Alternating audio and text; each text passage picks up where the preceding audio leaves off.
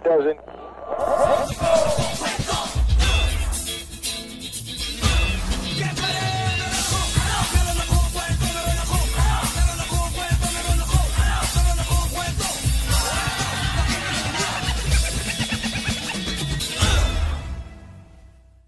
And, and, and, and we're back. Sa Walang Kwentong Walang Kwenta, a podcast episode number 15. Yan. Maraming salamat. Nandito ulit kayo para makinig. Salamat sa ating wa 39 followers na tayo ngayon from 32. thank you, thank you sa mga nakikinig pa rin hanggang ngayon. Bumabalik since episode 1, tapos ngayon nandito pa rin. Buti hindi kayo nagsasawa. Special shoutout nga pala kay ano kay Jeff. Nag-message siya sa akin ng words of encouragement. And yun na-appreciate ko talaga yun. Sobrang thank you and salamat sa pakikinig. At syempre kung gusto nyo ring mag-message uh, may comment kayo, reaction or questions or suggestion na pwede nating i-guess sa podcast, message nyo lang ako sa Instagram. Sa ano at Steve Cardona 88 that's S T E V E C A R D O N A 88 yan. So ngayon ay special episode uh, gusto ko siyang sabihin special episode kasi may guest tayong iba may special tayong mga kasama. Uh, dance coach ko siya nung college life. So I think mga 4 to 5 years din kaming uh, magkasama nito nung college. So ano, marami na siyang mga naipanalong mga dance group pagdating sa mga dance contest. Tapos, not to mention, ano rin siya, suki, suking judge sa mga dance contest. Lagi siyang kinukuha kasi uh, kilala siya sa uh, Batangas as ano, as choreographer. So, yan. So, let's all welcome ang aking uh, dance coach before, si Kuya Romel. Hello. Yeah, welcome Kuya Romel. Uh, hello. Sa hello, hello. Munting show ko na walang kwentong walang kwenta. Salamat ng marami sa pag uh, accept ng invitation ko. Yes, uh, yes. Thank you rin syempre at um, hello, good evening sa lahat ng mga uh, listeners ng Walang Kwentong Yan, Walang listeners. Kwenta. Yes, Salamat. Yes. Okay. Uh, so ano muna tayo? Uh, uh, kasi nag nag konting intro na ako kanina pero syempre gusto ko ano uh, kumbaga in your own words kumbaga pakilala ka sa mga nakikinig nating uh, mga kawala. Yan, kawala. ah, mga kawala. Okay. Uh, hello. Kawala hello, ang mga evening. tawag ko sa kanila. Okay, sige. Nice. Um, hello, good evening mga kawala. Uh, I am uh, Roman Quezon. Professionally, uh, I am a dance coach. Uh, presently, I am the head coach and artistic director of University of Batangas, Lipa Campus, Dance Company Street. Ayun. Nga, nice. So, uh, uh, kamusta pala ngayon? Also pala, I mean, also pala, yeah, uh, si Steve was my former, ano, my former student. yan ako. I, I mean, yeah, my former dance mate student sa Lasal before. Yan. Ayan. Ah, yan, na- medyo nangilabot ako, no? Kasi parang wala, nakakamiss na. pressure, ganyan, may pressure. Nakakamiss eh. Sobra, ang kasi tagal parang, na, na. oh, sobrang tagal na from ano, siguro ang pagitan ay mga 25 kilograms ang pagitan. Oo. ang hirap na, ang hirap na talaga. Pero, Yeah. ah, ang tagal mo na rin hindi so, kamusta naman? Ano yan? Sorry, sorry. Ang tagal mo na rin hindi umuwi dito sa Pinas. Oo, ang tagal na. Siguro mga uh, four years or three Ah, years. yeah, At least yeah. three years. Oo, ang tagal na. Tapos tuwing uuwi pa, hindi rin tayo nagkaka-timing-timing na magkikita. Oo, kasi mga saglit, busy kasi. parang saglit lang. Yes, yes. Oo. 15 days lang ako usually. So, yun nga. Ah, kamusta naman ngayon? Kamusta ang buhay-buhay diyan na may COVID? Yeah, yeah, actually, syempre, um, lahat naman tayo, we're experiencing this pandemic. So, ngayon, um, asa bahay lang, um, hmm. uh, with my family. Actually, syempre, kilala mo naman ako, um, kapag work kasi, I mean, uh, pag nasa school or pag nasa training, medyo walang time tayo sa Oo. family. Pero itong uh, buong pandemic season, I mean, almost mag three months na na nasa bahay lang tayo. And uh, mm-hmm. syempre thankful naman tayo at malakas tayo and safe. Uh, mm. At sana uh, we'll get through this lahat syempre ng ligtas at maayos. Okay naman, Oo, okay naman. Eh. Para, ano tawag dito? Sa, ano ba, sa sa group nyo ngayon, sa dance group na hinahandle mo ngayon, yes. may something ba kayong ginawang parang pinaka-gimmick yes, or yes. parang through Zoom or yeah, yeah. mga ganyan? Actually, um, um, simula pa nung April, every month I I see to it na or we see to it na uh, we have uh, something to be productive with siguro uh, pagkaabalahan mm. With with the team oh. uh, meron kaming mga challenges, may mga dance videos uh, oh, na pinuput up, yes.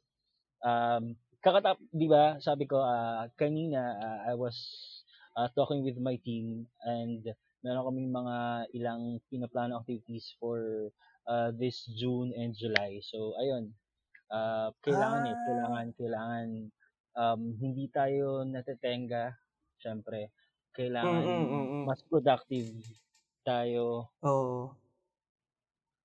Kahit na ah. nandito na tayo sa gantong state. Ayun. Oo, importante rin 'yun eh. Tsaka ang ang ganda no na uh, kahit pa magkakalayo kayo, may ginagawa pa rin talaga kayo as uh, as a team. Yes, yes. Para uh, actually, nakaka-boost ng ano eh, ng moral. Lalo ayun, na ngayon para kasing pag nakastuck ka sa bahay, parang may ano, eh, may mental effect talaga eh. So, Oo, tama, ubaga, tama, it's something to keep us sane talaga. Yes, yes. At so, syempre, yung yung panahon kasi ngayon, uh, marami ng ways eh. Marami ng ways para ma-continue as much as possible or uh, mas uh, maging productive pa rin or uh, uh, you get to catch up. Kasi syempre importante nga rin 'yon yung yung mental health for us. Mm. Uh, yun. Yun. So, warm-up question pa lang yan. Kwentuhan pala. So, exciting to kasi medyo marami-rami tayong na-prepare na questions para kay, ano, kay Coach Romel. Ah, so, simulan na natin. Siyempre, pinaka-pinaka umpisa. Simulan natin kung saan muna nang galing, di ba? So, kailan ka ba nag-start magsayaw or paano ka na-inspire na uh, gawin to or paano mo na-discover sa sarili mo na gusto mong magsayaw? Okay. Um, actually, as far as I can remember, um, oh, mukhang, mat- mukhang batang-bata pa nung ano, start ah. um, next question pag ano, next question tayo kapag age yung tatanungin ha. So, uh, wala wala na, di na ah, wala pa gano'n. Ako nga, hindi ko na minimension yung akin eh. yeah, great, great. Uh, so, as far as I can remember, I started um uh dancing when I was in grade 3 3. Kasi I, I, I transferred from private to public school. Pagkatapos, um, syempre, yung mga district division competitions, mga ganyan sa mga mm. public schools. Tapos, uh, mga city-wide uh, folk dance competition. Yan. Doon ako nag-start. Folk dance. Um, tapos, yung mga, um, syempre, may excuse ka sa klase for rehearsals ganyan. Oo, oo, Uh, tapos, um, maghapong rehearsals, tapos competition, um, uh, representing your school, mga ganyan. Nung grade mm-hmm. school yan, I started uh, doon. Tapos, uh, professionally, nung high school, um, naman, and until up up up until college I was a member of um, a folk dance company again mm. from my school competing um, sa mga foundation uh, peak foundation day ng Batangas City syempre um, tapos eventually na-inspire ka and uh, nag-grow yung yung yung interest mo syempre with with dancing. Uh, through friends sa rehearsals, yung mga nakakasama mo with uh, the competitions, yung mga nakikita mo sa competitions, Mm. yung ganun. Tapos, So, syempre, actually, itatanong ko, if a follow-up question ko pa sana eh, na pagdating ba dyan, kasi parang ano eh, ah, bihasang bihasa ka sa mga dance competitions, parang doon ka talaga lumaki sa mga competitions. If a follow-up question ko sana, kung may mga nabubuo ba na, alam mo yon yung mga personalang away talaga sa kabilang team, pero parang based doon sa sinabi mo, more on friendship yung nabibuild. Ah, yeah, actually ayun yung maganda. Ewan ko lang ah. Ay, ayun, ayun yung maganda sa sa mga dance competitions then based on my experience ah, sa mga dance Mm. competitions sa ko na syempre sa ah, sa moment ng competition merong mga school rivalries may mga Ah, oo, oo.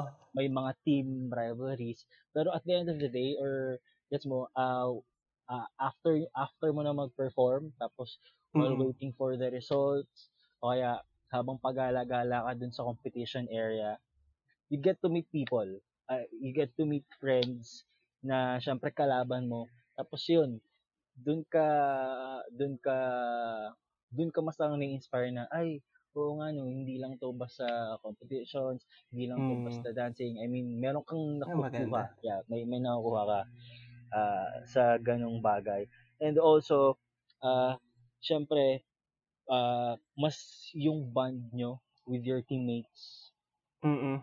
yung rehearsal journey, yung training journey, ah, mas nag dun mas nag-grow eh. Dun mas sa tingin ko dun nagpo-prosper kaya parang pag pag pag kunyari hindi ka kasali sa ah, isang set ng competition o kaya hindi ka nakapag ah, participate o kaya hindi ka nakapag-participate. Hello?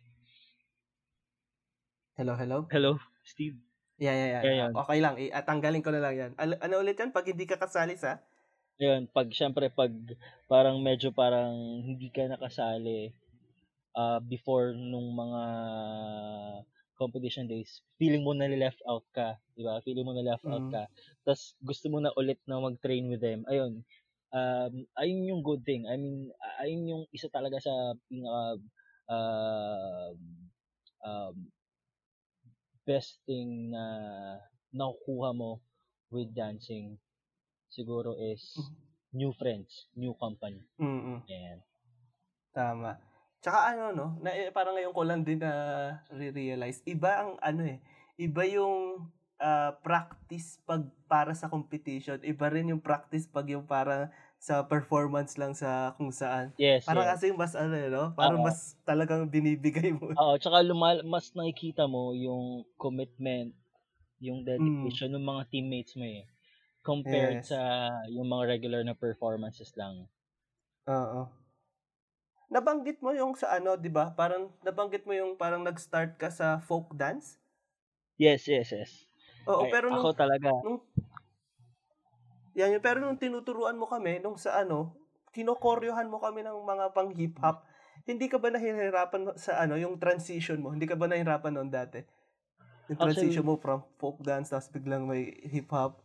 ay, ayun, ayun yung palagi kong nga rin ah, sinasabi. At natutuwa naman ako na um, ako, I am proud na ang foundation ko talaga with dancing is folk dance, uh, a bit of ballet, pero folk dance talaga. Tapos, Mhm. yung transition nga, yung transition, uh, when I first handled uh, Salindayaw of Dala Salipa, um, yung transition ko from folk dance to uh, jazz to street hip hop is Oo, grabe, da- naku- dami mong tinuturo noon, may ballroom pa 'yun. nakuha ko rin, nakuha ko rin um, through experience siguro at saka with my team. I mean, yung yung growth is hindi ko talaga siya although syempre pinaghirapan mo yun pero hindi ano eh parang ah, ka- kasama mo yung team eh nung Mm. kasama ko kayo nung nag-grow parang pinag-aaralan mo yung tinuturo mo so mas Mm, mm, mm. naiintindihan mo siya habang tinuturo mo habang tinuturo mo Tama. So, ano bang ano kasi ito yung based din sa experience ko noon dati. Marami ka na bang na ano nasalihan na dance group? the dance groups, yes. Um, Oo. before before ah, before I entered um Salindayaw, before I entered Salindayaw way back 2007. Um ano lang um siguro ay nga syempre ah, member ako ng folkloric dance troupe ng ah, university ko.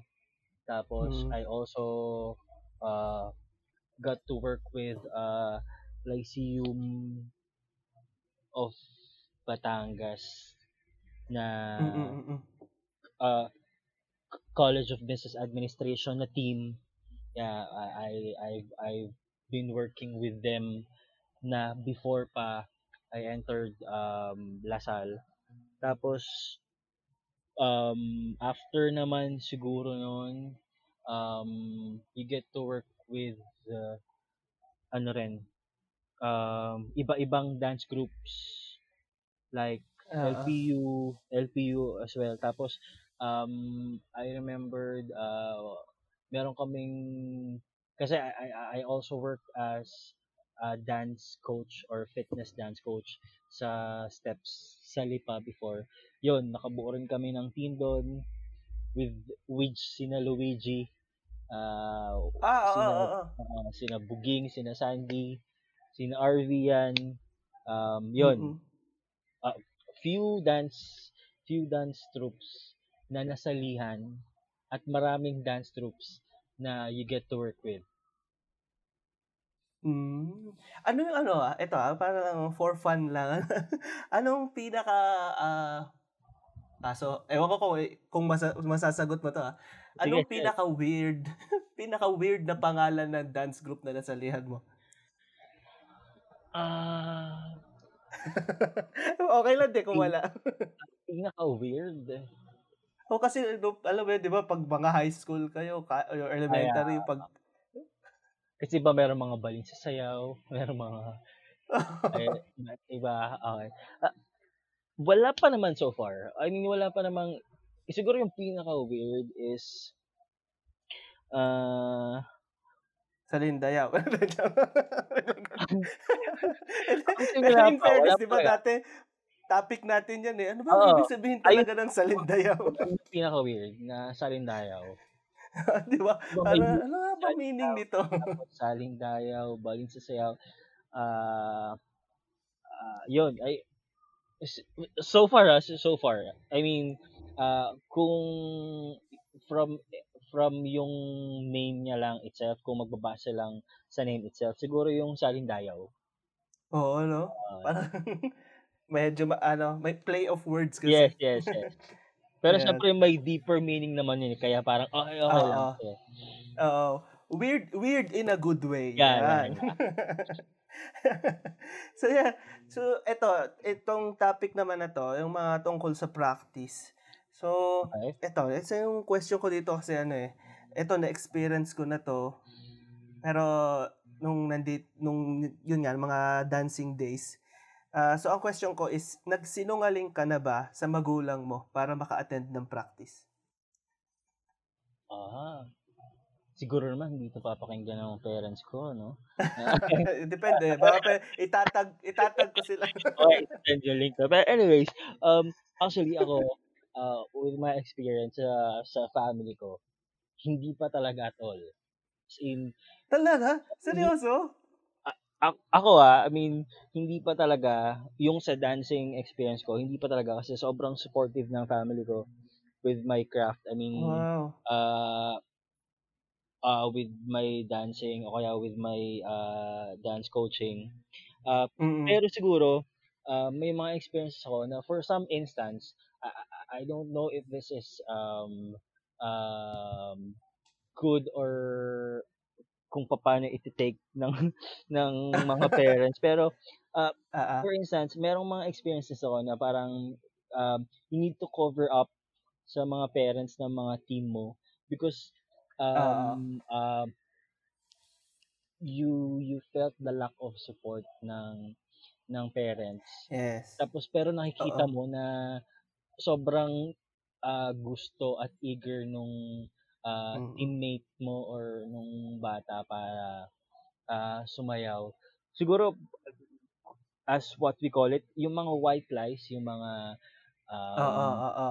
gagawa lang po ng thesis pero nagte-training pala, mga ganyan. o kaya ay Huwag mo ilabas ang mga secrets sorry, natin. ang mga gagawa lang na mga mag-group study lang pero nag-training pala, mga ganyan. Yun, mga gano'n. Yung mga white lies na hindi naman siguro ah, safe naman. Yeah, safe naman Mm, for mm, mm. for the parents. Yun, siguro. Oo. Oo, isa yan sa ano talaga eh, sa mga challenges kumbaga ng mga dancers. Kasi, Oo, yeah, yeah. syempre, hindi mo, eh, kumbaga, gets din naman natin kung saan nagagaling yung parents. Pero iba, iba kasi yung ano eh, pag, ah, yung love mo sa dance talaga is Oo, nandun. Ang hirap, ang hirap lang talagang mag-bridge nung gap ng parents at saka nung dancer na gusto ko to, parang may mabibuild sa akin dito bukod sa ano, hindi lang ako basta nagsasayaw. Actually, May personality development to. yung ibang parents naman, minsan, ano lang eh, um, kailangan mo lang mas, ah, yung ibang guardian na, o kaya yung ibang parents ng mga Mm. kids or students mo, kailangan mo lang parang pa- pagpaliwanagan na maayos. Kasi yung Yes. yung teammate mo or yung student, hindi- parang they are out of words kung paano i-explain Oo. gusto lang mangyari. So, kailangan mo lang sigurong pagpaliwanagan at syempre, um, ipa, ipaalam nga rin ng ayos kung ano Mm. yung kung ano yung gusto naman nung teammate mo or nung mga students mo ganun. Mm. Siguro, magandang tip, no? Para sa mga nakikinig dyan na may gantong problema. Kasi nung sa amin, yung kami ni na Coach Romel, ano kami, parang pinapakilala namin yung mga ka-dancer namin dun sa parents. Siguro, Yes, isa rin kasi yun eh. Lalo na kung, halimbawa, Actually- sabi natin fiesta. O pag fiesta, Ah. papunta mo sa inyo, pakilala mo. Malaking ah. impact na alam ng parents kung sino yung mga kasama sa practice. Oo naman, oo naman. Kasi ah dun mo ma-build yung, dun mo rin ma-earn yung trust ng parents eh. Dun sa Mm. mga kasama mo sa, ah, sa, sa team, mga kasama mo sa trabaho. So parang nakikita nila kung sino yung mga nakakasama. So parang syempre, mas, mas maluwag at mas madali na pag magpapaalam for trainings ng mga Tama. performance session. Minsan, di ba, mi- minsan may mga ano pa tayo eh, yung isasama yung advisor eh, para Yeah. may matandang kasama. May mga pang bribe, yeah. may mga pang bribe sa parent. Kasama po namin si Sir Ganto. Yeah, yeah. Oo. Ayan. So, speaking of ano, of practices, ano may ano ka ba? May memora pinaka-memorable na ah, overnight. Overnight ha? Overnight practice. Right, yeah. Um, um, with my former team, kasi syempre ngayon, ah, bago pa lang ako, ah, Mm-mm. with my new team, ah, wala pang masyadong ganyan. With Celine Diao, I, I remember yung isang overnight practice sa school ah, sa Lasal, sa Lasal. Yan, parang alam ko overnight to ah. overnight to. Parang ito rin yung first time na we tried na magpaalam, we tried na magpaalam at pinayagan, at pinayagan. Okay. Tapos pinagamit pa sa atin yung CSO, yung yung stock room na katabi ng CSO, tapos yung roof deck. Pero may mga Ah, ah, ah, guidelines na doon ka lang sa CS, doon ka lang, actually hindi yung CSO eh, kasi ah medyo office ah ano office works na yan. So, dun sa Ah, ah. room doon lang yung mga gamit mo. Tapos sa roof deck, excuse me, sa roof deck ka magre-rehearse. Pagkatapos at tawag tatawagin lang tatawagin lang yung mga teammates kung ah, sila na yung i-rehearse tapos baba ganyan. Ayun siguro kasi ah, yung mga may mga iyakan doon, may mga iyakan overnight pero may mga iyakan ah. Ano, Lagi, ba't may naiyak?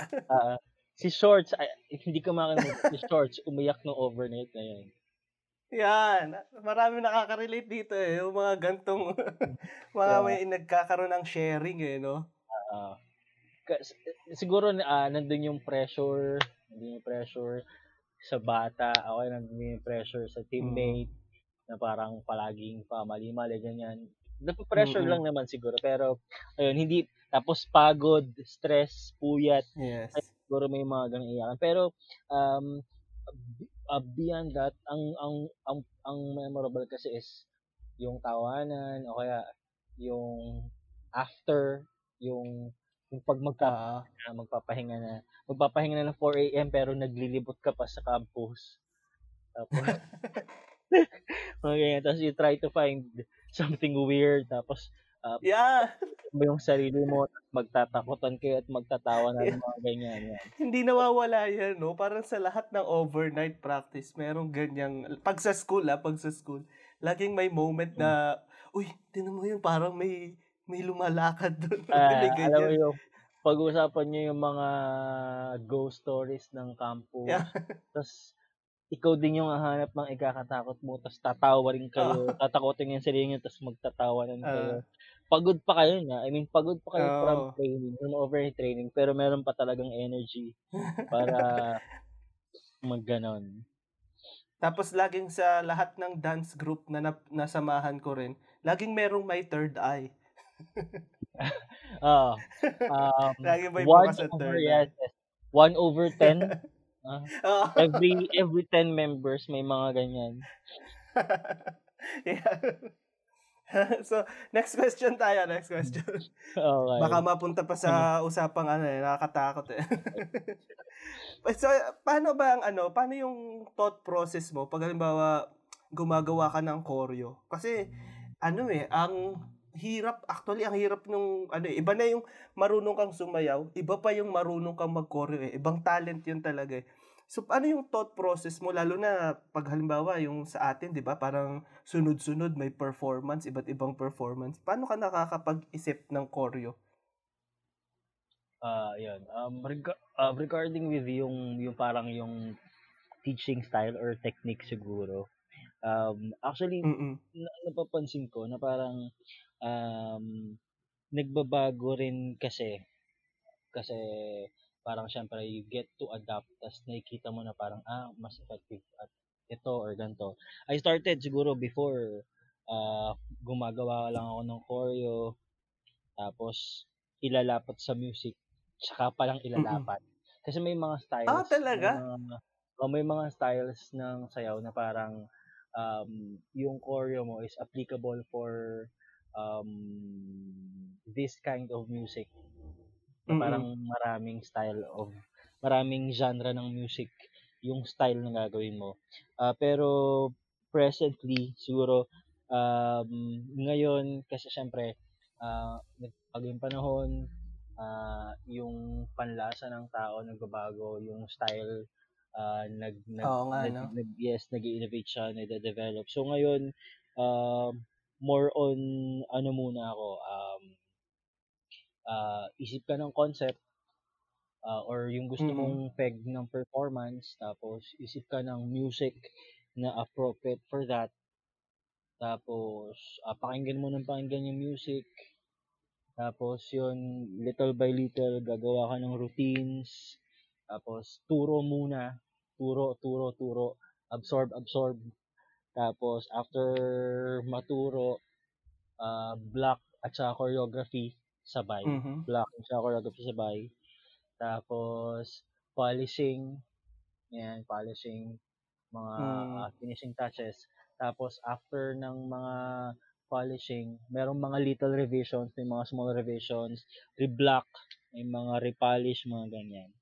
Tapos, Grabe. Ang, dami palang yes, yes. pinagdadaanan oo. nga. yung, yung process, yung process ngayon, mas matrabaho. Di ba? Kasi, ah, nag- ah, tumataas yung standard, Standard. ng, ah, Yes. standard ng, hindi lang ng ah, performers, pati ng audience eh. Mm. I mean, Yes. um, matalino yung mga audience. Ah, alam Oo. nila kapag dinadaya dinadaya mo sila parang Oo. mga ganyan. So, uh, yung process is basically halos lahat I I can say na halos uh, lahat ng mga choreographers na I get to work with or makakilala, yung process ngayon is mas technical pero merong flow na susunod para ah, kita mo na Hmm. organized yung thoughts pag i-interpret mo na yung isang pyesa, ganyan. Mm. Tsaka ano, no? Tawag dito. ah, iba nga talaga yung yung ano na ngayon, kumbaga tumaas na talaga yung standards ngayon ng Oo. pagsasayaw. Oo Kasi naman. ako, aminado talaga ako, eh, aminado ako. Yung after nung batch namin, galing, sobrang nagagalingan ako dun sa next batch sa amin. Sina kina Den, 'di ba? Kina ano, Kian. Sabi ko, parang shit, hindi ko kaya, hindi ko na kaya yung mga steps na yun eh. Yung mga nauuso ngayon. Parang ang hirap na talaga. Ewan ko kung mas kulang lang sa practice. Pero pag tinitingnan ko talaga, sabi ko, ibang level na yung choreography ngayon kumpara mm. dun sa Kasi mas le- mas sa amin. ano Tapos yung iba pa rin yung kahit yung before sa amin eh. kaya oo nga. Kasi gets mo parang syempre habang ah nagpo-progress yung ano, yung Mm-mm. Yung mga styles na ginagawa. Ganoon din kasi yung yung standard ng mga dancers, ng mga performers Mhm. na nakakatrabaho mo. At saka syempre, yung panlasa din talaga ng mga tao. So, pag nagpaiwan ka, mahirap eh. Gets mo? Pag, Oo. pag Oh, nice. hindi, ah pag hindi ka, um, syempre susunod ka sa flow, pero you, you always need to step up para Oo, tama. mas okay. Mm, kasi pag halimbawa ngayon, hindi sa ano ah, hindi sa ah, kumbaga hindi sa dinadown ko yung mga dati na Yeah, yeah. mga dancers. Kumbaga, pagpapanoorin mo kasi yung mga sayaw before is parang ano eh, ah, parang ang simple ng mga steps. Alam mo yung mga side, side, side, side lang yung mga step, mga Oo. ganyan. Pero, Mga yun nga, one, ibang-iba talaga. one, two, three, ganyan. Ngayon, Oo, yung countings. Di ba yung countings, Yun, iba na ang countings ngayon eh. di ba merong mga memes na ah ah ah, yung mga basic o kaya Ah, advanced, tas intermediate mga dancers, mga kaka, boom, ah, cha-cha. yung beat, Tapos, yung beat na yung sinasabayan. Di ba? nag-grow, Talaga, nagbabago talaga. Ah, mm Grabe no, iba pala talaga pag sa, ano yun nga, ibang talent talaga, ang choreography at saka yung basta sayaw lang. oo naman, Yan. sobra, sobra talaga. Yan. So speaking of kasi ang ang bigat eh, ang bigat nung mga ah, kumbaga aminado naman tayo yung buhay ng isang dancer ay sabihin natin medyo hindi siya yung normal na papasok ka lang tapos okay na pauwi ka tapos tapos na hindi eh. Kumbaga may challenges talaga tayo lalo na sa time management sa mga ganyan. Ah, kinukulang sa oras sa pamilya o kulang sa oras sa studies. Yes. But sa sa'yo ba, personally, was there ever a point na gusto mong magpahinga muna or umayaw sa pagsasayaw, ganyan? Paano mo to na-overcome, mga ganyan? Um, merong mga, syempre, ah, hindi hindi talaga siya maiwasan eh. Merong mga Mm. mga down moments o kaya merong mga tiring moments na parang Mm. feeling mo ah, parang ah, tutuloy ka pa ba? May mga ganyan, may mga ah, may, mga struggles ah, kasi ah, syempre budget budget wise, magastos, training rehearsals, Oo. um, costume, ganyan. Tapos minsan nasi-stress out ka sa dancing kasi syempre um, hindi ka lang ah, sumasayaw, syempre ah, may may you have ah, a bigger life beyond that. Tapos Mm. um, may mga ganong moments talaga. I mean, may mga ah, nakakapagod na moments. Pero ano lang eh, um, na na-realize ko na parang pag dumarating ka sa point ng mga ganon, ang kailangan mo lang talaga is ah kailangan mo ng kailangan mo ng breather, parang ganyan. Kailangan mo ng Mm. free time for yourself. Kailangan mong Oo. i-pamper yung sarili mo, pahinga, tulog, masahe, ganyan. Mm. Tapos after nun, gust gugustuhin mo na ulit mag-training. Mamimiss mo rin, Yes, ano? so gusto mo yun mag-training. Um, normal, sobrang normal na parang papagod ka, mas-stress with Mm. uh, work, with your, uh, with what you do. Pero kailangan mo lang talaga ng ng pahinga, kailangan mo ng breather, kailangan mo ng time Yeah. for yourself Mm. and you'll get through it. Mm. tingin ko ganun talaga no kahit ka, kumbaga kahit hindi sa sayaw, parang Oh. sa mga bagay kahit sa ang bagay na ano kailangan may pahinga talaga. Yes. Inaano mo yan, pa- ina-apply mo yan, I mean, sa, ikaw halimbawa sa dancers mo, pag may nakita ka na parang ah, hindi na kaya or parang nahirapan na, binibigyan mo sila parang konting time na rest ka muna, ganyan, ganyan. Ano, day off or something. Ah, yeah. But, di ba, syempre, sa sa normal training days, um, meron tayong mga water breaks, may mga Ah, ah, ah, ah. may mga break, mga ganyan. Pero sa sa siguro sa with my experience naman sa uh, in handling a team or um, dance groups, may mga merong mga ano eh, parang may merong mga tinatawag na mga off season. Yung Mm, okay. for example, uh, two weeks uh, walang training, pahinga lang, uh, bonding lang, ganyan. O kaya may mga may mga playtimes, mga ganun. Ah, ah, ah, May ah. mga off season o kaya um, kasi 'di ba yung mga student performers na yung maraming mga student performers na you get to work with um, Mhm. meron silang mga off season kapag ah, exams week ganyan bawal sila mag-training ah, a week before bawal sila mag-training ng ah, exam week may mga ganun tapos after nun off season um, after competitions may mga off season din after a couple Mm. of shows after concerts may mga off season din para syempre ah, pahinga ma-relax yung Yeah. katawan at Ah. isipan nila ganyan Oo. Pero yun yung maganda. Yun yung maganda sa ginagawa, sa side mo, sa ginagawa mo. Kasi parang hindi mo na sila pinapaabot dun sa point na sila na yung hihingi sa'yo na, ah, pahinga naman, mga ganyan. Alam mo yun, ikaw na mismo yung nagbibigay sa kanila na, okay, break, etong season na to, off season naman, pahinga tayo. Kumbaga, alam mo yun, nab- nababalance mo yung dancers. Oo, para para in that way din kasi makukuha mo yung ano nila eh. Makukuha mo yung yung interest o kaya yung yung Mm. span of yung yung yung commitment or yung energy nila Yes. with the, na binibigay at sinishare sa team. Syempre, nakita mo na parang ah okay, medyo tiring nga yung ah, past three Ah. months. So, yung may mga ganun, may mga off-season na binibigay. Oo. Yan. Yan, maganda. so, ito, since napag-usapan na nga natin ang buhay, ano, buhay dancer, ano nga bang, ano, ano yung, ito top 3 lang ah, kasi baka medyo marami talaga to eh. Pero kahit, actually, kahit ano lang pala. Sige, top 3. Top 3 Okay. pros and cons sa Pros pagiging and- member ng isang dance company. Yan. Top Ako, ako personally, ang isa sa pinakagusto kong ah, pros ng pagiging member ng isang dance company, yung ano eh, dumadayo tayo. Alam mo yun? Nakakapunta sa Ah. mga kung saan saan lugar. Yes, yes. Parang may, I guess mo, parang, ah, kumbaga sa work, business with pleasure, ganyan. Ay, na, Ah, ah, ah, ah. mga ganun, may mga travel, yan. Siguro yung mga pros, number one for me, um,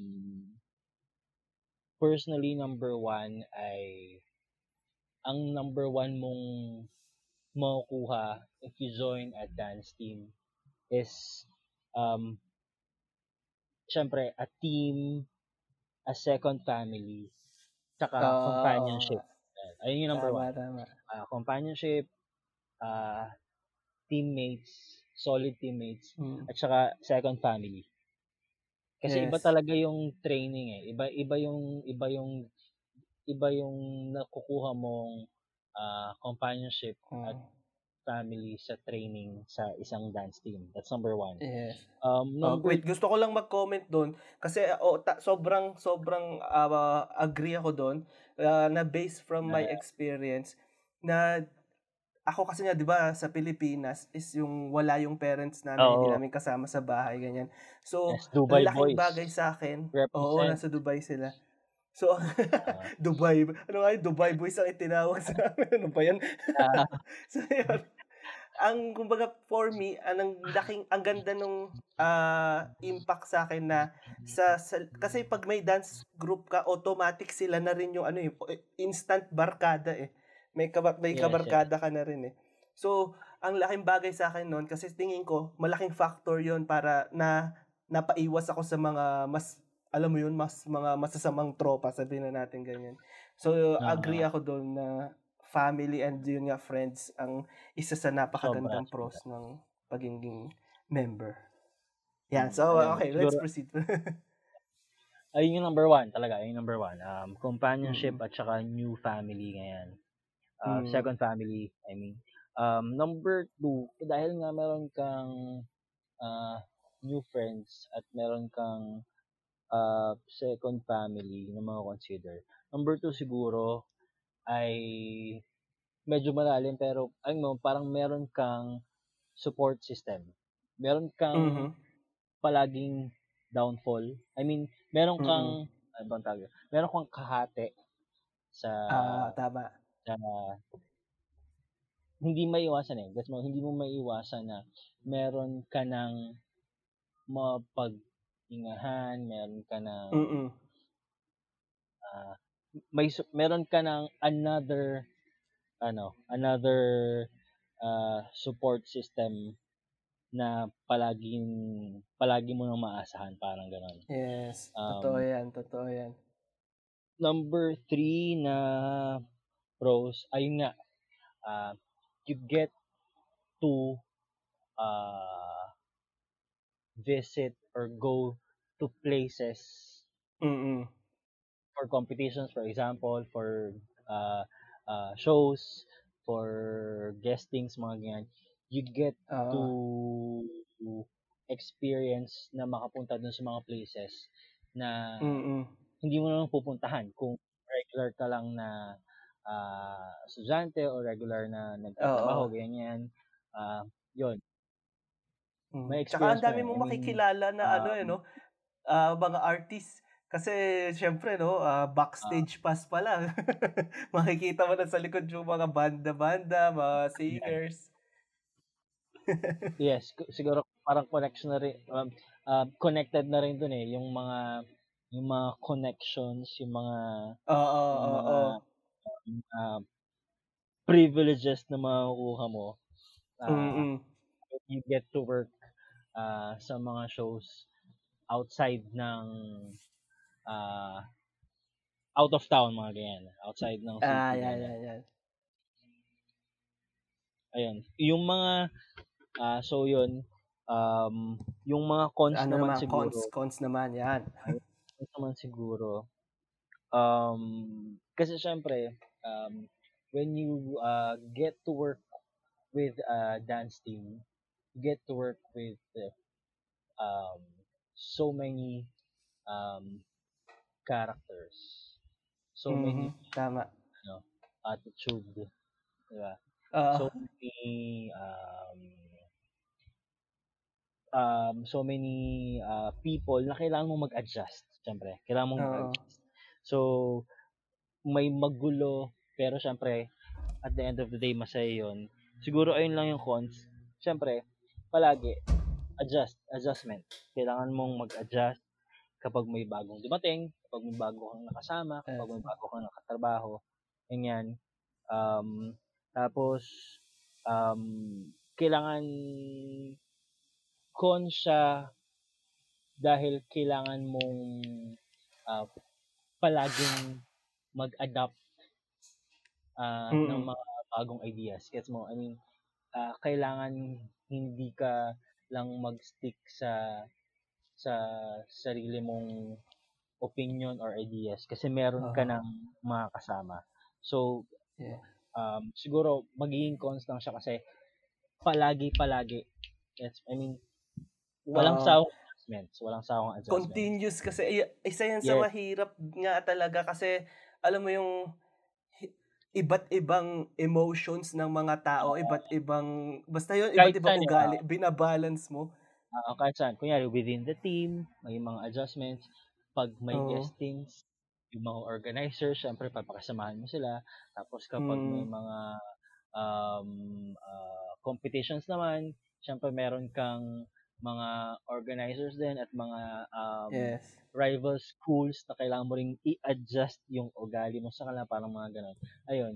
siguro ayun lang yung mga cons na, siguro ang, ayun nga, ang pinaka-consequence lang doon is, kailangan mo palagi, palagi, palaging mag-adjust. Constant talaga na, constant kang pa, kumbaga, lagi kang tumatawid sa ano, alambre. Yeah, oo, oo, oo. Kailangan, kasi Oo. syempre, kailangan mo palagi makasama, makisama. Yes. Tapos, ang, isa pa to, no, parang naisip ko, parang lalo na sa side mo na ikaw yung coach, parang, syempre, hindi ka pwedeng kakampihan mo to, kakampihan mo to, Oo, parang, dapat maano mo talaga na parehas okay. Yes, yes. I- kumbaga, palagi mong kinoconsider, ikaw kinoconsider mo palagi yung lahat eh. yes. Kinoconsider mo palagi yung Wow.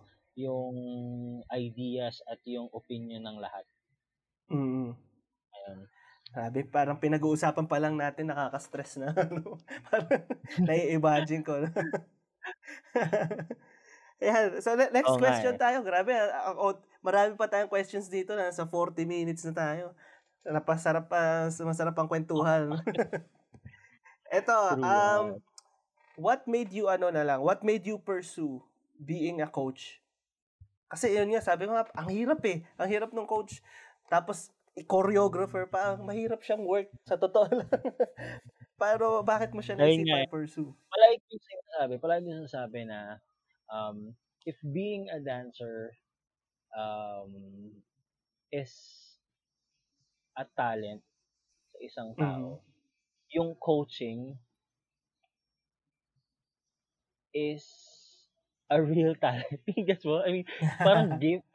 Parang, gets mo? I mean, Oo. I think yung word na hinahanap natin is ano, parang calling. ah, yun, calling ayun, ang coach. actually, Oo, calling yan. actually, um, um, it is a calling.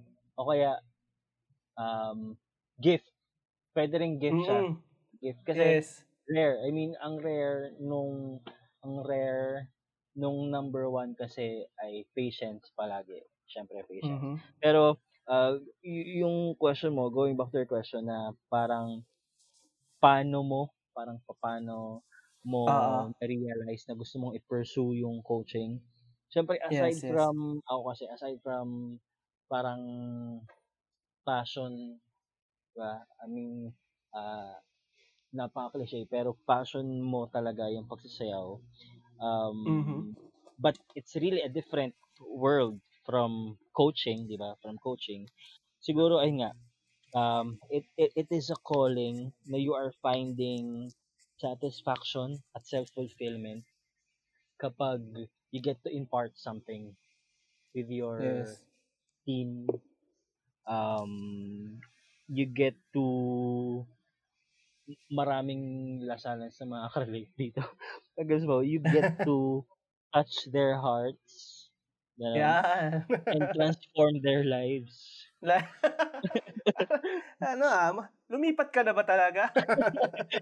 Kaya guys, mo, ay, ayun, natutunan ko kasi talaga na parang, um, actually, pag tinatanong ako palagi, for example, kung pupiliin ka kung um, dancer or coaching, Mm-mm. mas madali ang dancing. I mean, mas madali kung dancer ka lang. Kasi, Mhm. i-absorb mo lang, papakasamahan mo yung coach, that's it. Pero Perform tapos kasi- na. oo. yung coaching kasi, um, ang, ang, ang good side naman of that is, mas fulfilling eh. It's mas, mas fulfilling sa pakiramdam na, uh, you are helping, uh, someone, eh, eto nga, team yung hawak mo. So, you're helping, uh, um, Mm-mm.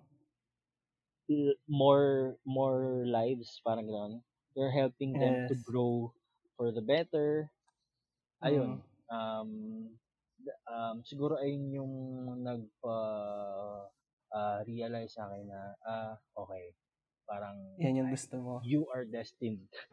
you are destined Mm, to ayan. uh, co- to coach or to pursue this passion work experience. Tsaka ah, nai-imagine ko lang no yung yung pakiramdam mo na makita yung growth sa isang dancer.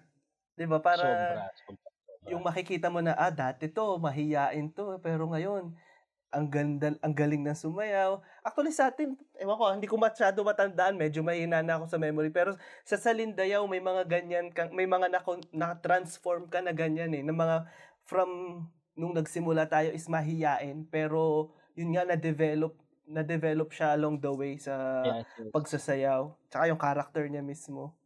Mm. Na, na, na, nakukuha mo talaga siya within the team eh. I mean, yung within the yung discipline na Mm. na part nyo sa isa't isa. Nice. Yun nga, parang yung growth talaga. Yes, yes. Anong ano ka ba? Anong klaseng coach ka ba? Ah, strict ba? Maintindihin? Ano ba? Anong klaseng coach ka? okay. Ah, actually, Ah, maganda ba't, question. ba't natawa ka? Kasi parang gets ba siya? Uh, I, I, I, I've been to dance coaching for almost 15 years siguro. Ah, At na-realize ko na um, ako ay kumbaga strict na tropa. Ganyan. Strict na tropa. Oo. Oo. alam, alam mo kasi yung limitation mo as a friend. Mm-mm. at saka as a coach. Parang alam mo yung limitation mo as tropa, as coach. Sa um, Mm-mm. mga ibang students na o kaya ma'am, may mga teammates ka na parang mo you're parang you you are I am more of a tatay or kuya than a Mhm. friend in terms of coaching. Parang yan. Um, sabi ng mga naging students ko uh, before and even up to now na parang um, kasi ako I, I really uh, uh, work uh, beyond yung yung gusto mo lang matuto yung mga bata ng Ah, ah, ah, ah.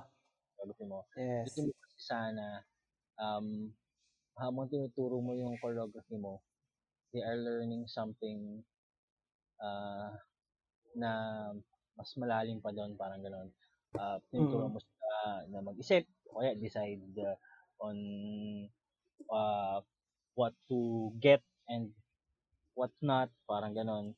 So, ayun, siguro I can say na ako ay more of a strict strict na kuya. Uh, strict Mm. na kuya in terms of coaching. Oo. Totoo yun. Kasi based din sa, yun nga, based sa experience ko under, ano, Coach Romel. Ganun nga eh. Parang, kaya niyang mag-switch. Parang during practice, okay, sige, strict siya. Pero, alam mo yun, pero, alam mo siya na after nung practice is, ah, parang nakakapagbiruan na ulit kayo. Ganyan.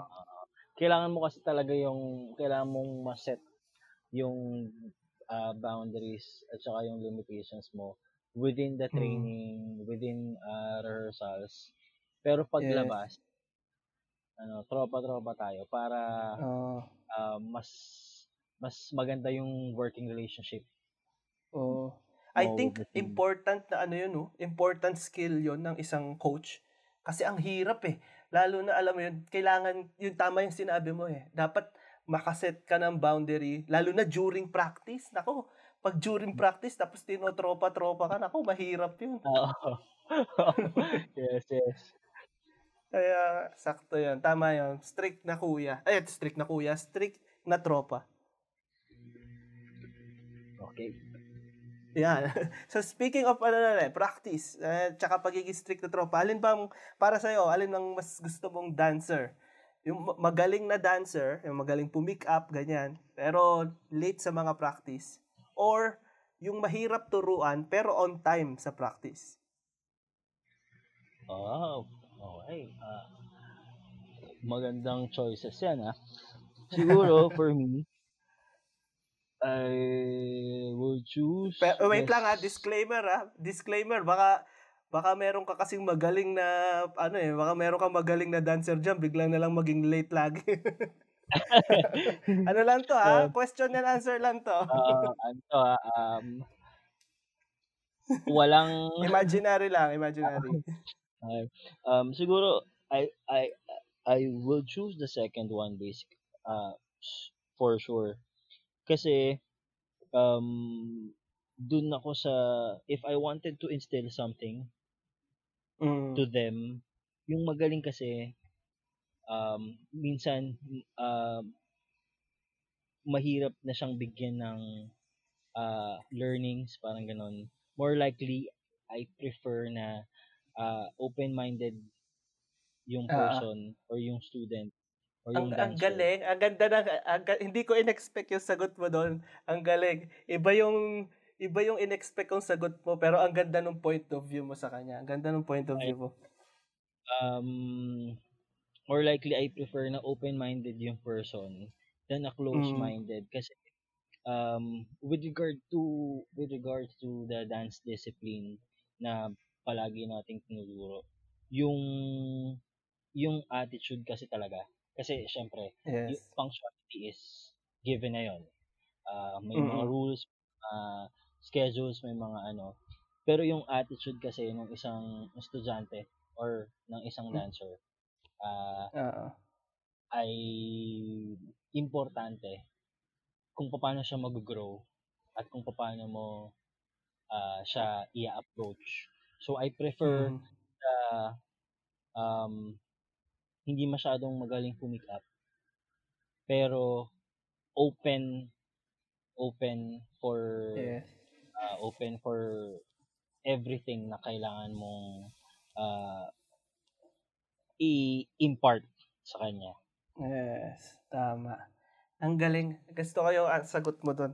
Kasi yun nga parang ah ay, ang ina-expect ko kasi sagot mo is parang about sa ano eh, yung sa time na oo, yung pang syempre doon ako sa may discipline, ganyan ganyan. Hindi, pero ang sagot mo is about doon sa ah pwede mo pang turuan. Oo. Kasi nga, yung tama ka doon eh, yung iba kasi parang ano na, puno na yung cup. Yun nga yung sinasabi Yes, nila, yes. cup is full na. So, wala nang space para sa bagong matututunan. Tapos Oo. sabi, no, sabihin na natin, yung iba kasi pag magaling, di naman lahat, pero merong iba na, alam mo yun, pag magaling is, ah, hindi, yun nga, hirap nang kumuha ng bagong info. Mm. So, ang ganda no na mas pipiliin natin syempre yung willing matuto. Oo naman. Ayun yung number one. Siguro ayun yung palagi kong sinasabi. Sabi ko nga sa lahat ng naging students ko, hindi ko kailangan ng magaling. Hindi ko kailangan ng Mm. magaling. Kailangan ko yung gustong yung gustong mak- yung gustong matuto at willing makinig. Nice. Number one yan, number one yan. Yes. At saka ano eh, ano to eh, group eh. Group tayo eh. Diba? Yes, yes, yes. Marami kang Hindi pa- pwede. marami kang i-consider palagi. Mm. Yan. So, may mga ano ka ba? Ah, may mga special rules ka ba sa mga dancer mo? Yung something na ikaw lang gumawa. Aside dun sa mga, syempre, yung basic na na dapat on time, ganyan, ganyan. Pero, meron ka bang mga rules na ikaw lang, ikaw yung mismo nagbigay sa kanila? um um for every siguro for every dance group kasi na uh, I get to work with siguro ang number one din na rule na palay kong sinasabi is um forget everything na tinuro ng dati mong coach or forget everything Mm.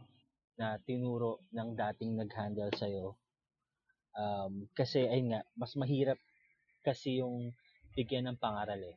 Kapag Oo. um, kapag naka-instill, 'di ba? uh, we respect and I consider lahat ng natutunan mo with your uh, former coach or kung sino nag-handle sa Pero um, I I I parang I request na uh, kung gusto mong matuto at para mas maganda yung ah, um, give and share na relationship natin, you forget everything na tinuro sa'yo para mas Mm. maging open ka for for ano for other learnings.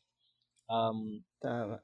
tapos siguro um, small things sa rehearsal um, siguro na-practice ko na rin na even rehearsals lang or trainings, may dress code ako.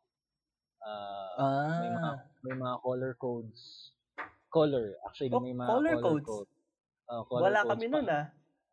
Ano yung paano col- color codes? For example, uh, Tuesdays Tuesday training, uh, red top. Thursday training, white top. Ang suot sa Mm. training. Kasi mas madali mong makita kung nakukuha na nila. Tapos parang mas madali mong nakikita sila as a team. Parang ganon. Mm, ah, ah, ah, ah. Tapos normal, I, I, hindi ko sure kung normal pero palagi I always practice no training, no blockings, no blockings, no performance rule. Ah, para no fair. That's Ah, fair. ah, Oo. palagi, palagi, palagi ko siyang pinapractice. No training, no blockings, and no Ah. blockings, no performance. I Yan. don't care kung magaling ka or nakuha mo na yung routine pero kung hindi ka nag-rehearse lalo na sa ano ah, lalo na sa um the the the day before ng performance tapos Mm-mm. wala ka nagre-reblock ako nagre-reblock talaga ako kapag wala ka the day before Uh, ng performance may may ganun ka bang case yung halimbawa kasama siya sa practice pero ah, sabihin natin last three days or last two times na practice hindi siya nakasama. Paano yun? Hindi mo na siya hindi siya kasama? Oo, may mga ganung instance kasi meron tayong mga small changes or small revisions sa mga performances. Kasi kinoconsider natin yung audience, kinoconsider natin yung stage area, yung Oo. performance area, kinoconsider natin yung, ayun nga, yung, um, yung pupuntahan or yung, gets mo, may mga small changes, for example, sa blocking, sa routine. So, kung Mm. wala ka the day before ng performance, for sure, mamimiss mo yung mga Oo, revisions na tama. yon At, Mm. at ano, mahirap eh, mahirap, mahirap na ma-adapt mo Mm. siya on the spot. Sa mismo araw ng Yes. performance ka lang mag-show up. Mhm. So, hindi ko talaga ah, pina, ah, pina-practice at tinotolerate yung gano'n na parang dahil alam mo na yung sayaw, alam mo na yung blocking mo, so pwede ka nang ma-excuse for a single training, Na, lalo tama. na kung that's a day before. Ganun. Mm.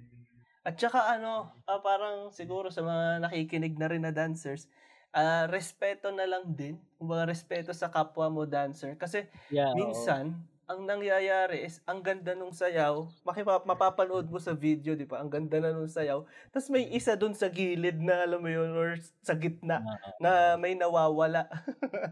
hindi hindi ko si ano ako baga hindi naman ako nagpapakalinis. I think nagka, nangyari na rin sa akin yun before. Hindi naman ako ano. Pero yun nga parang yung pagpa-practice kasi is parang ano na rin, sign of respect sa mga kapwa dancer mo. Na, no, no, alam mo yun, binibigay nila yung lahat para maging perfect yung performance tapos may isang magkakamali, pa, ang pangit na sa video. Yung ganon. Ah, tama, tama. Kumbaga, ano yun, respeto rin, lalo na sa, ay nga, nabanggit mo, respeto sa time at effort na Yan. binigay nila on that particular day.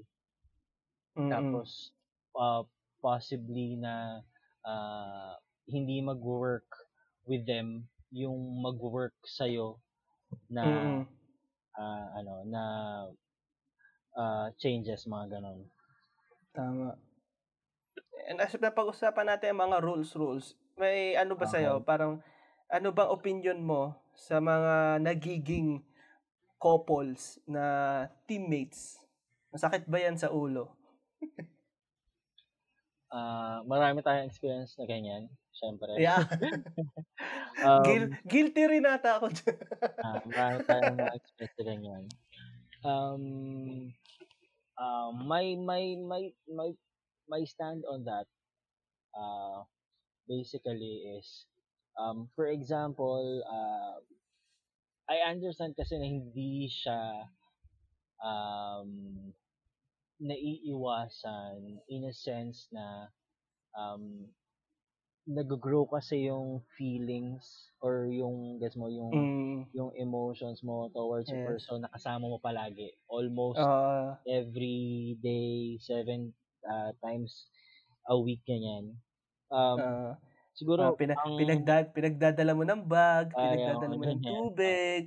yes yes Ah, ang stand ko dyan is always consider na nauna kayong teammates bago kayo maging ano lovers Mm. parang ganyan so Ang ganda Um, nun.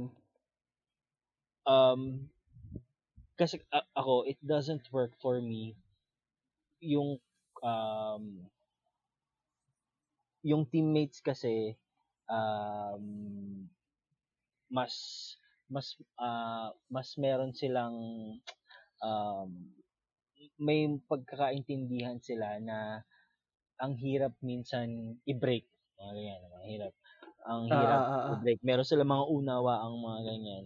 Siguro ah, palagi ko lang ah, ina-advise um ayun nga na hangga't maaari kung may iwasan iwasan um ayun nga Mm-mm. ah, um mas nauna kayong naging teammates bago maging lovers and but if you can handle your relationship well uh your your Why not, no? yes walang problema walang problema sa akin So guys, alam niyo na. So Mm. magpasalamat sa akin lang, yung mga may nagbabalak diyan. uh, siguraduhin lang na you handle your relationship well kasi kailangan Yan, tama. uh, yung teammates mo din Mm. Oh, priority pa rin syempre yun nga. Priority is yung dance troupe pa rin talaga. Oo naman. Kailangan nilang maintindihan yun. kasi personally sa akin it doesn't it did not work for me diba? it did not work for me based on my Mm. um ayun hindi siya nag-work so kailangan um kailangan mo May mga challenges din talaga eh, no? Pag gano'n.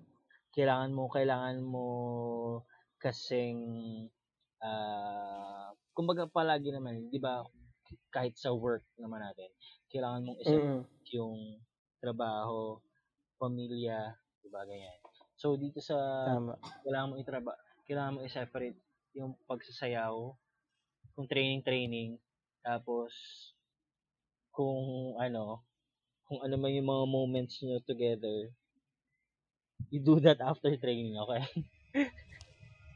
mga ganyan Mm.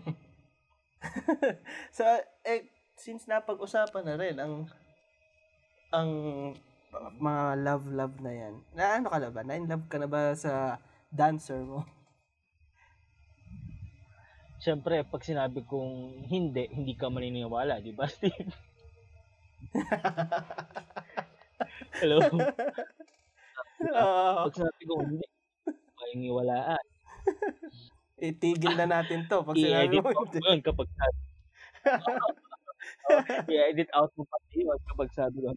So, hindi kasi talaga siya maiiwasan. Kung sabi from the previous question, hindi mo siya maiiwasan. Ah, Pero ako, yeah. also, na-experience ko rin kasi siya. Um, so many times, uh, or siguro few, um, few times, ayun, few times, um, um, merong mga relationship sa akin na nag-work with my students.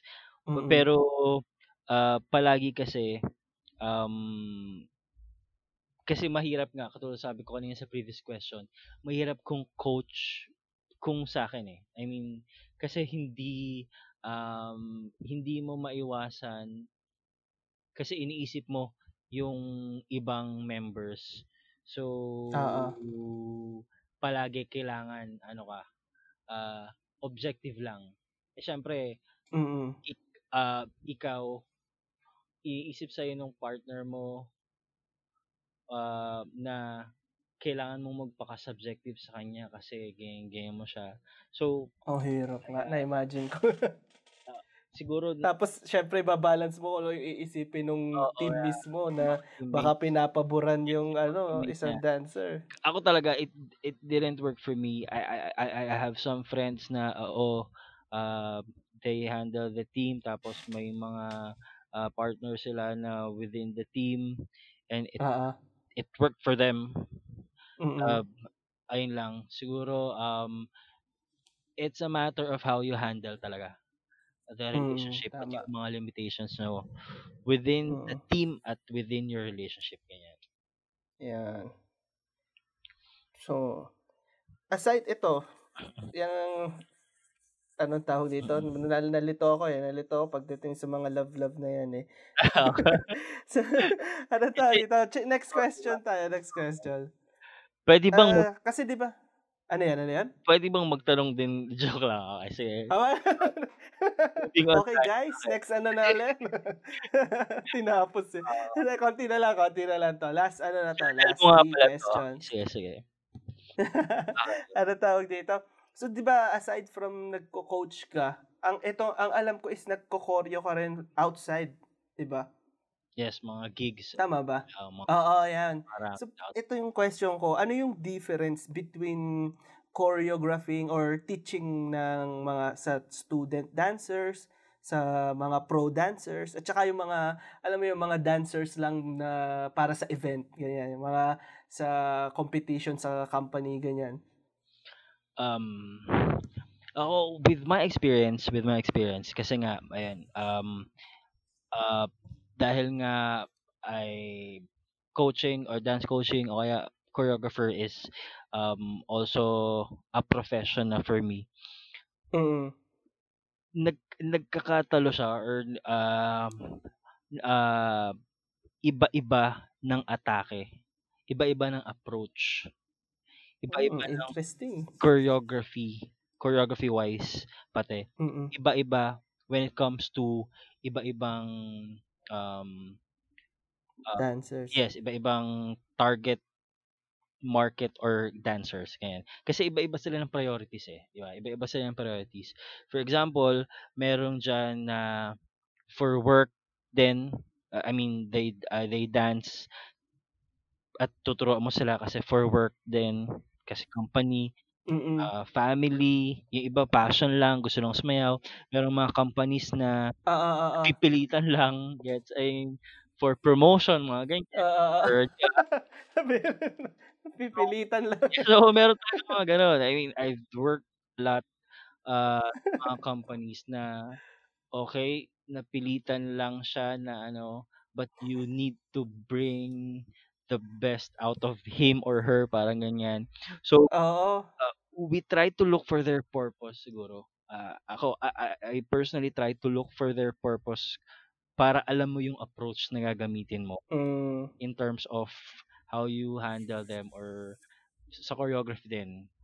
Kung paano ka mag... Oo, yung level. Oo, yes. Mm. Iba rin yung ano mo dito. Nag-iiba ka rin ng parang, sabihin natin, ugali. Oo. Kumbaga, yung approach mo sa kanila ng ugali. Yes, iba yung approach. Kasi syempre, kapag mas bata, um, Mm. may you consider na may nakikinig agad, may hindi. Pag sa company kasi, pag sa company or pag sa mga ah, mga workers na mga ganyan, yung mga professionals na rin yung tinuturuan Ah, ah. um minsan um they really want to uh get what they paid for yung mga bosses mga ganyan, di ba? Oo, talaga. Yung, ano talaga, no? Yung They paid for. So papahirapan ka talaga. yeah, they demand ganito, they demand ganyan. Siyempre, um, yung approach mo is ganito, ganito. ah, sa kanila. Sa mga students mo naman, ganyan. Um, mas, Mm. mas, mas, ah, mas, kumbaga, mas attached din ng Mm. kahit papano with your with your dance team kaya dance Mm. iba kasi ka, talaga kapag mga professionals na kasi alam mo na parang um um uh, it is also your work this Oo, oo, oo. as Sanay na sila. yes, work ko rin to so ah yon mga ganun Mm. nagva-vary talaga siya sa approach sa atake ng how you handle at yung sa paggawa ng choreography basically Pag sa, depende sa level oo nila. depende Ah, sa hirap na, ano, no? A-adjust ka pa. A-adjust ka pa rin nga talaga. oo. as a coach? Ito, 'di ba, yun nga nagtuturo ka sa mga ano, sa mga yun nga nabanggit mo sa mga company na may sayaw ng Christmas party ganyan. Yes, yes. Paano mo ngayon sasabihin? Ito yung parang pinaka-challenging na question. Paano mo sasabihin sa isang dancer na hindi talaga para sa kanila yung pagsasayaw? Okay. Tahimik lang eh. Sobrang challenging ng question yan. Pero ako kasi talaga, uh, personally, Mm. we don't tell someone na hindi para sa kanya yung pagsasayaw eh. Kasi naniniwala tayo na ako talaga naniniwala na Mm. dancing is for everyone.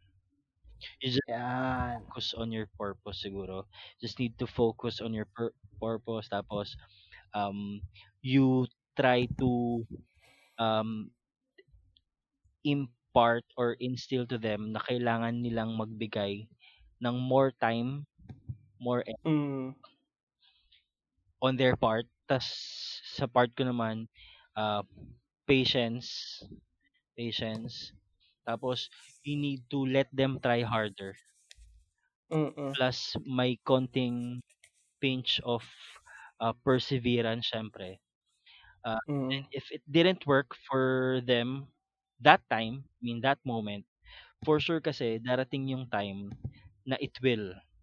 Yes mo, I mean, mo, Mm. yung saying na may mga taong parehas kaliwa yung paa. Oo, oo. Believe that. 'Di ba? I mean, walang gano'n. Kasi parehas tao kanan kaliwa yan. Parang Kahit anong mangyari. oo, 'di ba? I mean, kailangan lang talaga you give them all the opportunity, all the chances. You Tama. try, they try their best, parang ganyan, para maayos yung ginagawa. Tapos, uh, you let them grab that chance na binibigay mo. Kasi merong merong merong gray area sa mga Mm. nagtuturo at tinuturuan eh. Minsan kasi talaga, it's how you accept the criticism, 'di ba? It's how you accept Mm. the criticism. At sa yung nagbibigay naman ng criticism, it's how you deliver. It's how you deliver yung Mm. criticism para uh, mag-gets nila yung dapat nilang makuha with that. Uh, it it may really sound cliche pero kapag nakita uh, mo kasi na the person is trying their best Yes. um mas ano eh, mas na mas naniniwala ka or mas na mas nagpupursige ka to give them chance to try their hardest parang yan to try their best Oo, oo. para makuha nila yung tinuturo mo or yung gusto mong makuha nila kasi malay natin if that routine didn't work for them Mhm. baka ito po pwede or if that moment hindi nila nakuha baka after few hours after few days it will Galing. mga ganon so ako Mm. talaga yon um wala pa naman uh, on my experience based on my experience wala pa naman na Wala ka pa nasabihan. Oo, wala pa na sinukuan natin yes wala pa wala pa na sinukuan natin kasi um part yun eh part ng pag-aaral at pagtuturo Mm. di ba pag-aaral at pagtuturo na ah, may mga ganong times na feeling mo hindi para sa feeling mo Mm. para sa kanya pero ah, parang palagi you'll you you give him ako number one kung siguro ay ah, motto pag Yes. tinuturuan ko yung bata or yung isang tao ah palagi day one o kaya day seven, day five, you always give them the benefit of the doubt. You don't Mm. judge them agad-agad. You don't tell them agad-agad na it's not for them. At ako, I Yan. I really uh not a fan of um yun nga criticizing a dancer or a part of the team agad-agad. Mm. It may not uh uh be effective sa kanila on that moment. Pero darating yung time na it will. Yan. Darating talaga yung time na marami rin ako na experience na parang ay o nga no, kaya niya pala. O nga no, kaya ko pala siya. Na-expe- Yeah. Na-realize na, o nga no, kaya ko pala. Time lang, effort lang, Mm. moment lang, timing lang, parang gano'n. Mm. So, yun. Ang galing. Ka- ah, sa- saludo, kumbaga saludo sa'yo, Kuya Romel, or Coach Romel, dun sa approach mo na ganun. Kasi ako, yung katulad sa sinabi mo, ako, naniniwala ako na lahat ng tao, as in lahat, lahat tayo may capability of uh, to learn. Lahat tayo learners. Oo. 'Di ba? Lahat tayo learners. Gusto ko yung approach na ginawa mo kasi yung approach na ginawa mo is parang ang idea mo ay may different style or different types of teaching eh. Yes, yes. At saka parang ganoon yung approach mo. Baka ang person na to is hindi pala yun yung tamang approach sa kanya ng pagtuturo. Oo. May ibang approach pala sa kanya. So, ang ganda nun, saludo sa'yo doon kasi nga, pwedeng itong dancer na to ay ano pala, hindi pala to uh, learner na tuturuan mo. Ano pala siya, visual learner pala Ah, siya na gusto niya is kinokopya niya na nasa likod siya. May mga ganong mga small details. So, ang ganda nun. Ang ganda na hindi mo sinukuan. Kahit pa ang question ko is parang nililid na kita eh, na hindi marunong sumayaw. Pero pinush mo talaga na baka yung way of teaching ang may mali. Oo, wala wala kasi talagang ganun eh. I mean, um kasi 'di ba parang ah, hindi mo rin masasabi agad-agad. For example, hindi mo Mm. masasabi agad-agad sa tao na ay hindi para sa yan. Kahit nga makasama mo siya ng isang buwan, kunyari yung isang, Oo. ah, isang buwan na tinuturuan mo siya for a certain Mm. event for example or performance, hindi mo pwedeng sabihin sa kanya na ay hindi para sa yan. Tigil ka na. Mm. Walang ganun, parang wala kailangan mo sabihin na siguro ang ang ang ang better ang sa akin siguro ang approach ko pala is hindi pa para sa ngayon. Take Yan, time. tama. Oo, take time. Yan. Ah, yeah, tama 'yon kasi ah, ano nga 'yun parang natutunan ko before is wag mo ikukumpara yung progress mo sa iba kasi iba-iba tayo ng level of ah, progress, iba-iba tayo ng speed kumbaga. Pero it doesn't mean na hindi ka magaling Oo, or hindi ka matututo. Yan, tama 'yon. Galing. Ganda nun, may pang ano na ako, may pang post na. Hey. so yan, last tip, eh last tip tuloy, last question na to. Ah, pang closing na rin natin. So, ano yung tips mo? Kasi ako, aminado ako talaga. Ang, eh, believe ako sa mga nagpo-pursue ng mga bagay na passion din nila. For example, mga singers, ah, katulad na sa dancing. Kumbaga, believe ako sa mga tao na nagpo-pursue ng passion nila as their ano rin, ah, source of income din.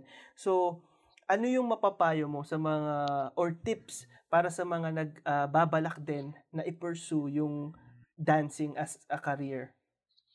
ayun. Um ah, siguro I, I I would say na I will speak or yung advice ko is uh, based on my experience siguro. Syempre, Mm. kailangan um palagi-lagi uh, we never stop learning talaga. We never stop Yeah. yung willingness natin to learn at to grow kung gusto natin na uh, ma-pursue to as our profession or as our uh, source of income ganyan. Mm. Rejection is really a part of the journey. I mean, yung rejection part talaga yan. Pero yung rejections na yun kasi kailangan hindi ka ah, takot i-accept yun Mm. Ah, kasi dun ka matututo eh. Dun ka huhugot ng mga aral na po pwede mo namang ma-apply after after nun para mas ah, mapabuti mo yung craft mo at para eventually ah ah, you get to be productive so productive at prosperous with it parang ganon tapos Yeah. commitment talaga commitment talaga with what you do um kailangan ah, handa ka rin na si- mindset Ayan. Yan, oo, tama. I agree. Very Mindset. important. Malaking bagay. Oo. Napaka-importante ng mindset na mahirap pero ito yung gusto mo. Maraming struggles along the way. Pero you can find a way para malagpasan mo yung lahat yun. Kasi uh, if you know a little bit of everything, uh, but you find a way dun sa expertise mo or you find a way Mm. para kung saan ka uh, nag-excel, lalo na sa industry na to, you Mm-mm. you go for it and you improve that craft. Yan. Ganda. Yun. Yun na. May natutunan ka ba, Steve? Oo. Marami. Ang dami ko nga ano eh. Marami akong makukuhang snippets dito sa interview na to. Sobrang, sobrang, sobrang salamat sa pag, ah, yun nga, sa pag-guest dito sa aking podcast, sa aking maliit munting podcast. Thank you very much. Thank Salamat, you. Kuya Romel. May gusto ka bang ano? Baka may gusto kang i-promote. Malay mo, may makapakinig sa 39 followers ko. Ayan. Ako, uh, kasi, syempre, first muna, Steve, thank you rin for inviting me sa uh, Yeah. podcast mo na to. Thank you for listening. My pleasure talaga, my Thank you pleasure. for listening. Uh, thank you for challenging me sa mga questions na yan. Uh, napaisip talaga tayo. Tapos, ayun nga, um, um, sana um, uh, may, may napulot ng aral kahit pa paano yung mga listeners Mm-mm. uh, ni Steve and Yan. ang um, I'm happy na naging part ako ng podcast mo, Steve. Thank you, thank you. Salamat. Salamat din. Yan. Eh, ano pala? Sa, sa ano ba? Sa, ma- sa dance troupe nyo? Baka may gusto ka i-promote sa dance um, troupe nyo ngayon. Ayun lang siguro uh, uh, you can follow me on my social media account siguro. Yan, yan. Sige, sige. Um, Master Choreo on Instagram. Uh, tapos uh, you can also follow UBLCDC Street on Instagram uh, and UBLC Dance Company Street Mhm. on Facebook. Yan. Ano ba? Na, tumatanggap ba kayo ng pag halimbawa kailangan nila ng performer para sa ganito? Yes, uh, we do. Or pag kailangan ng choreo? Yes, uh, guestings, uh, invitations, uh, uh, promo vids or uh, promo performances. Yes. Yan. Ayan guys, so sa mga nakikinig sa atin dyan, pag kailangan nyo ng choreo or ng performers, pwede nyo i-contact si Coach Rommel para dyan. Yes. And promise, sobrang worth it talaga. Ah, thank you. Ako, ang tagal kong naka-work si Coach Rommel nung college life ko. And after kong graduate, ang tagal niya pa rin nandun at talagang ang dami niyang mga ah, project at saka mga napanalo na mga dance group. Yan. Pag kailangan nyo rin pala ng mga judge, judge sa mga dance contest, so okay din si Kuya Rommel dyan. Yeah, thank you, thank you. Yan. So, yun. Salamat ng marami, Kuya Rommel. Anytime, And yun, anytime, Steve. thank you so much. All right.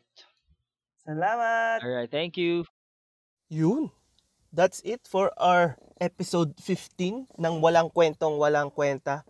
Maraming salamat at uh, umabot kayo sa dulo ng episode na to. Thank you very much and uh, once again, sana marami kayong natutunan, sana marami kayong alam mo yun kasi kahit hindi kahit hindi dancers eh makaka-relate dun sa mga na-share ni Coach Romel na life lessons. Yan. So sana ma-apply nyo to sa buhay nyo.